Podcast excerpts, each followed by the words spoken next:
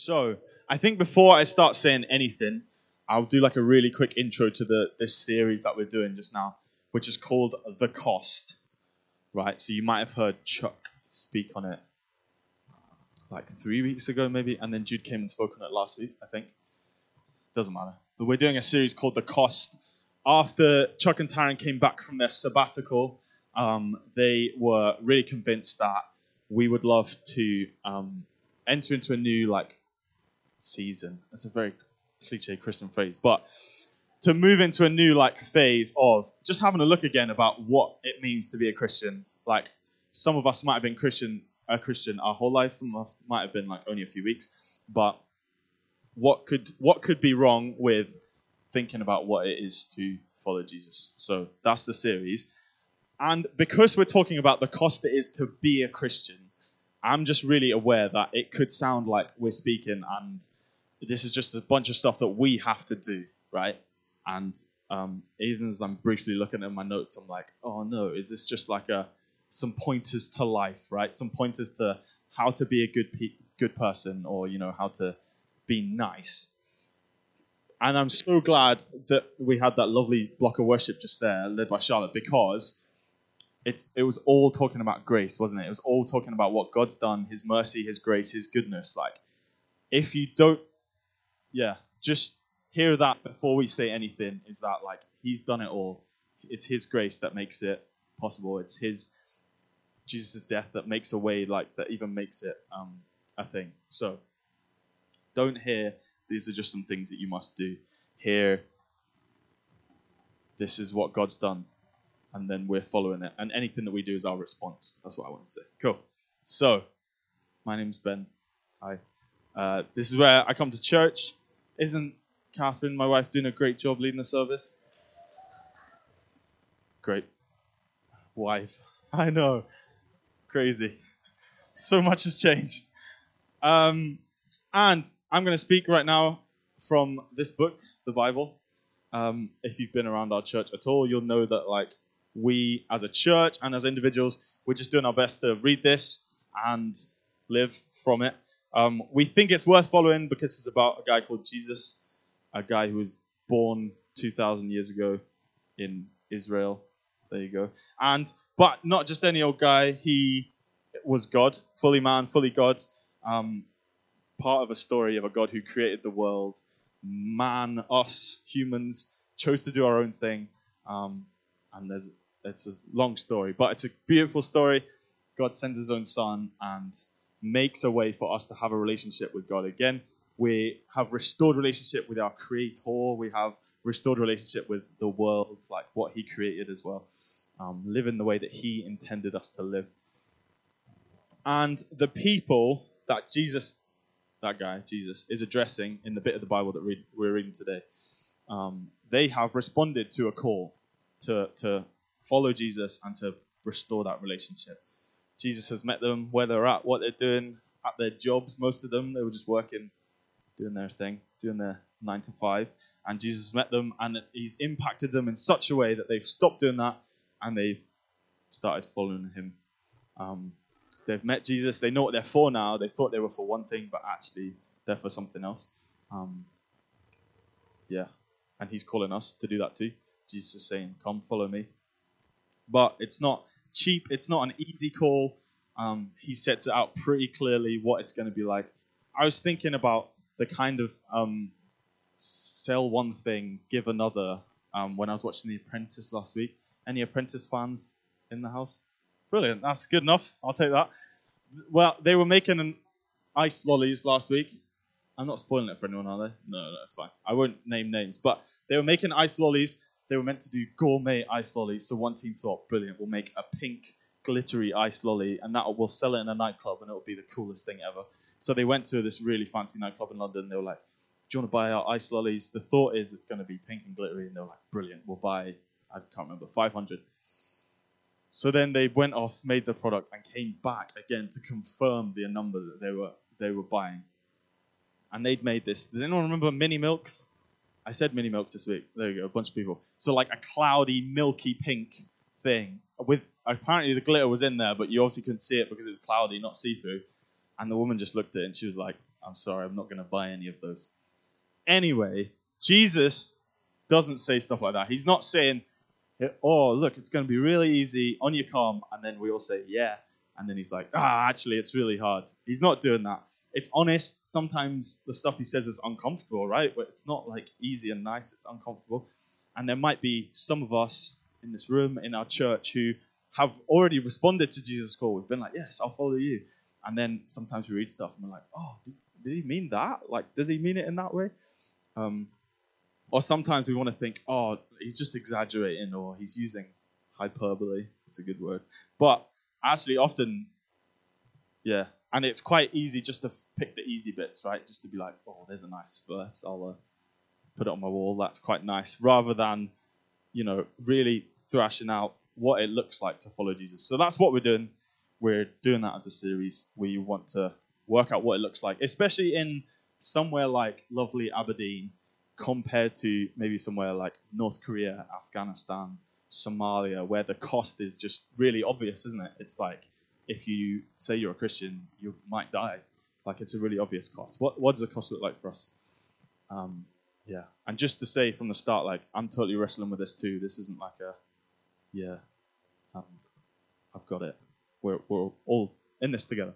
So context specifically for this passage, it's quite early days in Jesus' ministry. He's like doing doing stuff, healing people, doing cool stuff, and he has just about gathered the twelve people 12, who he calls his disciples. So these are the people that he's met in their day jobs and been like, yeah, come with me, follow me. And they said, yeah. And he's sending them out on mission to, to extend the kingdom of God. That's what he's saying, which is kind of what Chuck touched on two weeks ago, if you remember.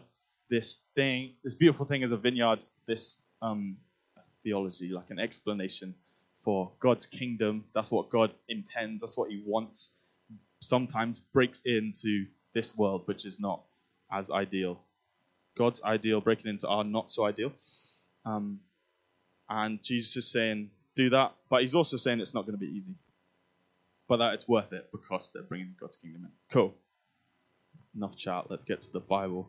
So we're in Matthew, the Gospel of Matthew. It's the first book in the New Testament. It's like towards the end of it. Chapter 10. If you don't have a Bible, there's Bibles on the ends of the rows get one if you want, or get it on your phone. Matthew 10, sorry, verses, we're going to read verses 16 to 20, and then we're going to skip a few and then go 26 to 39.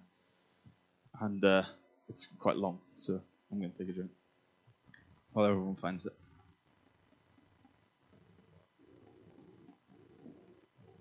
Great.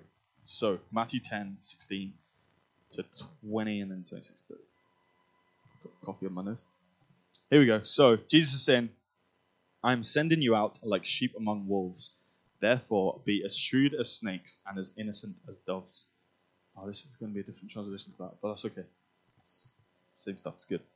Be as shrewd as snakes and innocent as doves. Be on your guard. You will be handed over to the local councils and be flogged in the synagogues. On my account, you will be brought before governors and kings as witnesses to them and to the Gentiles. But when they arrest you, do not worry about what to say or how to say it. At that time, you will be given what to say. For it will not be you speaking, but the Spirit of your Father speaking through you. Then we must skip ahead to 26. So do not be afraid of them, for there is nothing concealed that will not be disclosed, or hidden that will not be made known. What I tell you in the dark, speak in the daylight. What is whispered in your ear, proclaim from the roofs.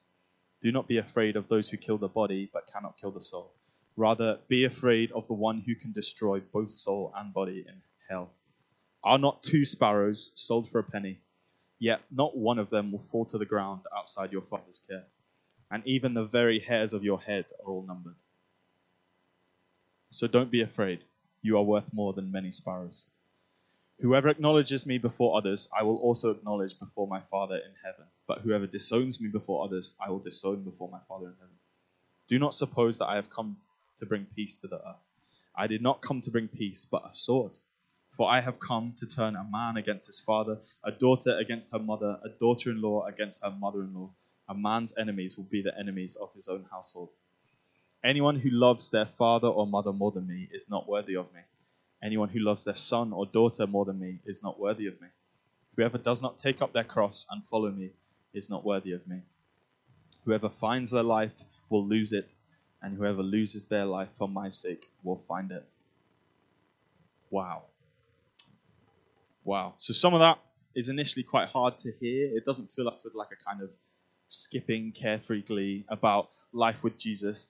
But I do love and really value the honesty of this, right? That there are to be no surprises when we follow Jesus after listening what what he said. Um, it's also repeated throughout this passage, um, and we will talk about this, obviously. Um, Jesus says it a bunch of times as well during his ministry. Don't be anxious. Don't fear. Have no fear. He says that all through this.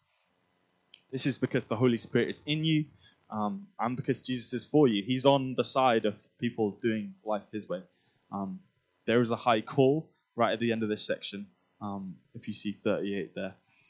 Um, whoever does not take up their cross and follow me is not worthy of me, which is like feels very heavy. Jesus is saying there's a cross to bear. He's saying there's a price to pay for following Jesus.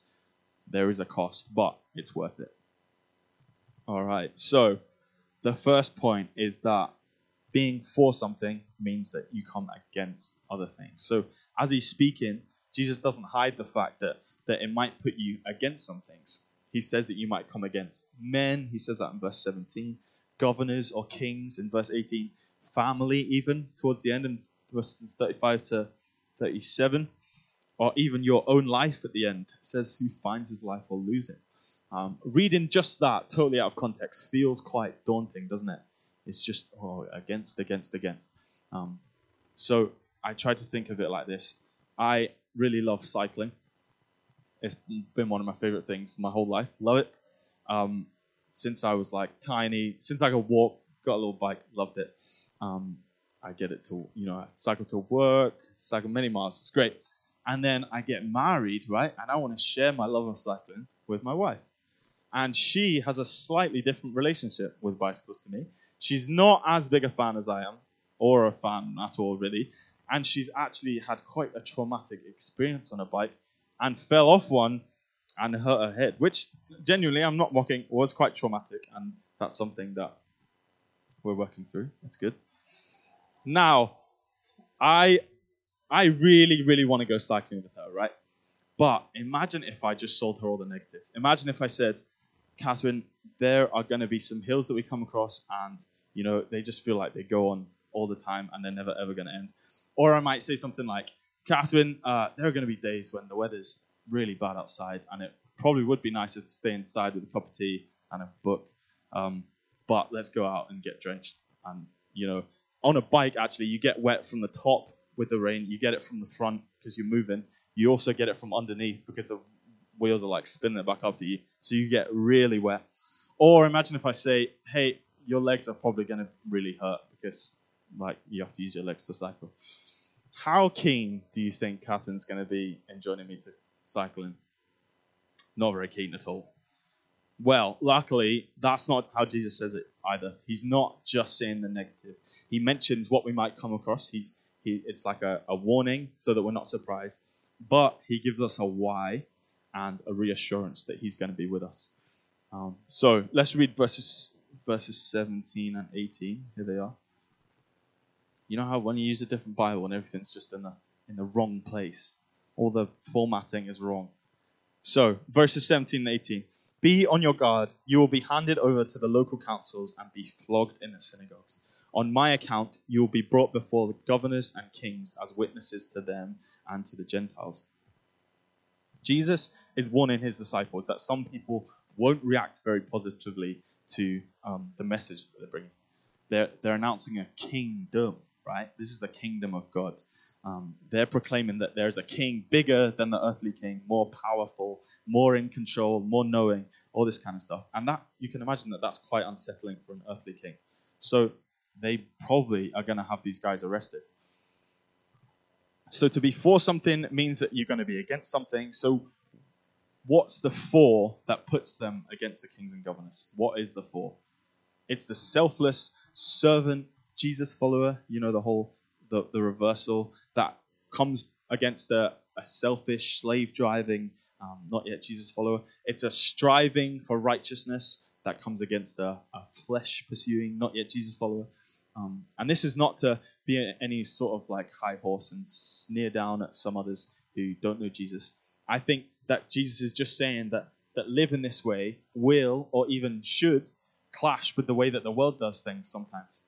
Sometimes that might produce really sweet conversations that you guys might relate to along the lines of, wow, I love the way you um, parent your kids, or I love the way that you, I love your work ethic, or I love the way that you treat others. But oftentimes, it just makes that quite hard. Um, I feel like for some people, as we're reading these words here, um, it, it, it might like bring up stuff that you're feeling against clashes maybe in relationships in your in your life, either at work or at family. Um, and he wants to assure you that he's with you through that. Um, you're against, but he's with you. Um, and we're going to have a chance to pray later. If if even as I'm saying there about coming against, um, he definitely wants to just meet you and say that he's with you um, in all of that. And we are going to talk a bit about conflict as we carry on. So that's point one. We're going to come up against some things. Point two, Jesus says, don't be afraid. And I had to keep it as an A, so I've just said no afraid. So we've said about how being for means we're against, um, but he also says don't be afraid. Um, Jesus' words to his disciples, he says a bunch of times through this passage, is don't be afraid, don't be anxious. But it's not some kind of like heartless, um, I might offend some historians in the room, but um, it's not like this Roman soul, like this Roman emperor or something. Oh, I'm killing it. Who like arrives in their, they arrive in their chariot and they're like pristine white toga or whatever they wear, and they, sh- you know, they shout to the soldiers like, "Oh, don't be afraid, you know, be brave, on you go," and and and then they and then they just like run away and they're right at the back and they like hide back with their grapes and you know like Romans do. This don't be afraid that Jesus is saying is a deep personal don't be afraid. Jesus is assuring his disciples that he goes with them and they're valued by God. Um, so don't be afraid because the Holy Spirit speaks through you. That's cool. In verses 19 and 20, why don't I read it? But when they arrest you, do not worry about what to say or how to say it. At that time, you'll be given what to say, for it will not be you speaking, but the Spirit of your Father speaking through you. Jesus is referring to times here when his disciples may be questioned by those in charge um, in Jesus' day, when, as we've read, the punishment is more like flogging than, I don't know, like a fixed penalty notice or something. And you can imagine that that would be quite a stressful experience. That would be quite a horrible thing to be at risk of, that horrible punishment. Um, but Jesus is saying that during those times, the Holy Spirit will literally speak through you. Isn't that a relief? When we feel stressed or under pressure in our life, um, there's some kind of conflict, or we're just feeling that the, the pressure of other people. Um, maybe we don't even feel qualified to speak. We're in a situation and we say, "I don't have a voice. I can't speak here." Um, but God will speak through us. He does speak through us. He gives us literally words to say. Um, yeah, really briefly, I'll mention a time when it happens later in the Bible. That might be like a really foreign thing to you to hear. Um, and I'll kind of paraphrase the story that happens, but it's in Acts 3 and Acts 4 if you want to read the like Bible version rather than the Ben version. Um, but I promise it's, it's in the Bible. Um, these guys, Peter and John, they're two of Jesus' disciples. Um, they've been sent by Jesus. This is after Jesus is gone, and they're doing their stuff. They're they're healing people and speaking. And the leaders, like the religious leaders of the time, they don't really like it, which is exactly what Jesus is warning them of here, right? Peter and John, they get arrested and they're brought before the top guys of the um, religious leaders of the time. They're like politicians, CEOs, Instagram influencers, and academics, like all all mixed into one person. So really influential, really clever, really high. Like whoa, these guys are impressive. Um, and Peter and John, they were fishermen, right? Before Jesus has called them. So, like fishermen, they probably wouldn't have gone to much school. They were really good at fishing, but they wouldn't have like probably wouldn't even have, be able to read. And they're in front of a council of all these big, like impressive people, really like really clever. They know their stuff, and you can imagine that that would be quite intimidating. Well, Peter and John have been in their ministry, in their about They've been speaking about new life. they've talked about Jesus being resurrected, so he died and then rose again. And either there's been misunderstanding or miscommunication, or someone's just twisted what they said on purpose, um, or maybe both. Maybe all of that has happened. But the leaders have got the wrong end of the stick and they've put them in prison. They're asked to explain themselves. You know, why are you saying that? Why is that true? And Peter responds with a really comprehensive response. Like he goes through the whole history of the Old Testament and talks about um, why, how this had been prophesied that this was going to happen. It's amazing, like detail, accurate, refer to scripture that like the the Hebrew kind of text that the the leaders would have known like inside out. And and the amazing bit there is that Peter was a fisherman. Like he'd spent lots of time with Jesus, but not had formal education. It's not like Jesus gave him a scholarship to go off to like Bible college and learn a bunch of stuff. Like he'd spent time with Jesus, and he impressed these leaders. Like he impressed these impressive people. And what was true about Peter as he spoke that? It just says Peter filled with the Spirit. That's it, filled with the Holy Spirit. And maybe some of us can relate to times when we, it felt like, oh, I did not have the words to say there, but God totally spoke through me. Um, but if that's a new concept to you, and like we were saying earlier, with the um, you might feel some kind of conflict or coming against some stuff, um, we're going to have a time to pray about that and ask God to help you speak in the situations. Or um, maybe it feels like you don't feel qualified to speak in a certain situation, like you're not um, valued or you're not um, worth that. But the other reason Jesus says you shouldn't be afraid is because you're valued. He says towards the end here, this might be quite familiar to people, but it says, verse 31, Fear not, you are more valuable than sparrows, many sparrows. Um, there's some truth in verses 29 and 30, um, which confirms that, you know, God's sovereign. He's, he's in control. I'll read 29 and 30. Sorry, we're jumping a bit. So he says, Are not two sparrows sold for a penny? So a sparrow in their day was like, it basically meant worthless, like the smallest little bird, the cheapest little thing that you could buy, not much meat on it. You know, they don't really sound that good either if you're a bird song fan. Apparently people are. So really worthless, but they're so cheap. You, oh, you can buy two for a penny, it says. Wow, really cheap. Yet, not one of them, so half a penny's worth of sparrow, falls to the ground outside your father's care, and even the very hairs of your head are all numbered. So God's saying He's in control so much that even those tiny worthless things, He knows what's happening to them. And you are so much more valuable than that. You, as um, a human, you, as a, a son, a daughter of God, are so much more valuable than that. So if God's in control of the cheapest little sparrow, then He's He's got you. How much more does He care about you? How much more is He in control of, of your situation? What's going on? there is value on your life. There's a plan, um, not just a plan to like get through, but a plan to thrive. Um, yeah, and that's like a that's a backing on you, like as you speak in those situations that we're talking about, that kind of clash they're coming against. Um, so for us in first world Aberdeen, not under any kind of um, immediate obvious threat, we're unlikely to get flogged for what we believe um, physically. Um, our lives aren't in danger imminently, um, but this is still God breathed, though it's still relevant to us. Um, and I think the point for us, or the point that I'm going to make um, from it, is in the relationships we have. Verse 17, when it speaks about coming against men, that might be our colleagues at work, like people, our friends. Um, verse 18 speaks about kings, governors. Um, that might be our bosses, like people who are in charge to us, charged of us. Um, we're to witness to them, knowing that, that there might be a cost there, um, a cost of being a bit uncomfortable, having some awkward conversations maybe. Um, but that's the message that we've responded to. Uh, we've, this is a message of, of new life. It's a message of, of God's kingdom advancing, that God's ideal breaking into this world's not so great.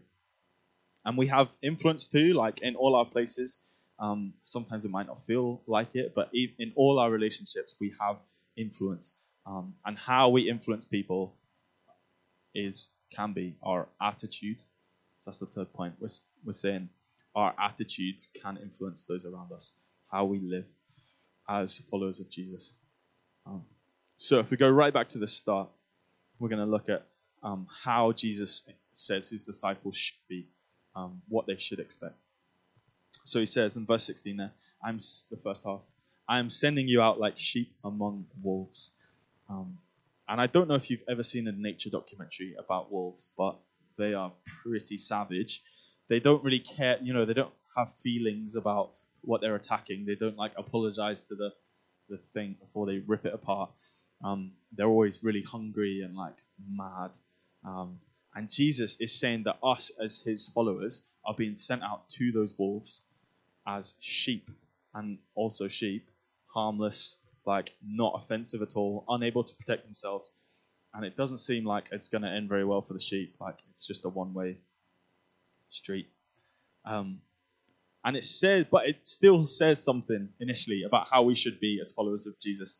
Jesus' call for us to bring his kingdom or to, to change the world is a very countercultural, um, like not worldly way of doing it, um, which would make sense because God's not of this world, right? It's a last will become first. Jesus says that later, and a servant king. That's how Jesus was described, way of, of changing the world. Um, it's not a money and fame and rules kind of change. It's like a sacrificial, serving, selfless, humble kind of change. But Jesus doesn't just stop there. He doesn't just say, You're out as sheeps, sheeps, sheep, among wolves, and oh, it's going to be terrible. He's saying, Yes, the way that you live will look different to um, other people. No one sees a sheep and thinks, Oh, is that a wolf or a sheep? Like, it's pretty obvious that it's a different thing and it's not savage and hungry and got sharp teeth. What's Little Red Riding Hood? I should have mentioned that, but I didn't. But it feels like a loaded, loaded fight on the wolf side. It feels like it's only going to go one way. Um, but he carries on. He gives us some advice. End of verse 16. Um, it says, Therefore be as shrewd as snakes and as innocent as. Uh, I think it said something else on that, but that's fine. In I thought it was really interesting that um, Jesus uses serpent, right? It speaks about a snake um, as as to how Jesus' followers should be. And I actually had a bit bit of a revelation in preparing for this. I'm not going to go into it because it's a bit boring, but I'll speak about it later if you want to. Um, and ultimately, because I had this impression that a snake is like a bad thing, right? A snake is the one that tells Eve to do the bad thing, and that's what made. They saw the snake's fault which is actually kind of removing blame from us as humans. Which, anyway, I'll, I'll speak about later because it's not relevant to what this is. But ultimately, a snake is not a bad thing, right? God created snakes, and it says before He says the thing to to Eve that in Genesis the snake was more crafty than any of the other beasts of the field that the Lord God had made. So the serpent, the snake, kind of becomes a picture of of using your head when Jesus is using it here to say you you should be like this. Um, it's using your head. It's thinking about stuff. It's not giving loads of room to be offended or um, irritated or provoked all the time, um, unless it's like justified. And God's made us with heads to think. Like we have logic, we have um, wisdom, I guess, from like past experience. We we know how stuff goes. Um, but at the same time as being like a snake, or that way like a snake, Jesus encourages those following him to maintain the innocence or like the harmlessness that word of a dove.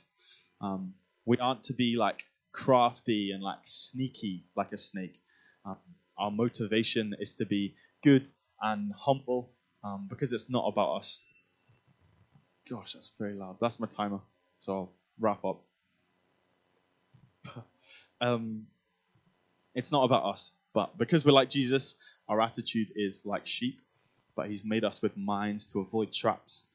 Um, uh, being for Jesus and following Him should make our attitudes.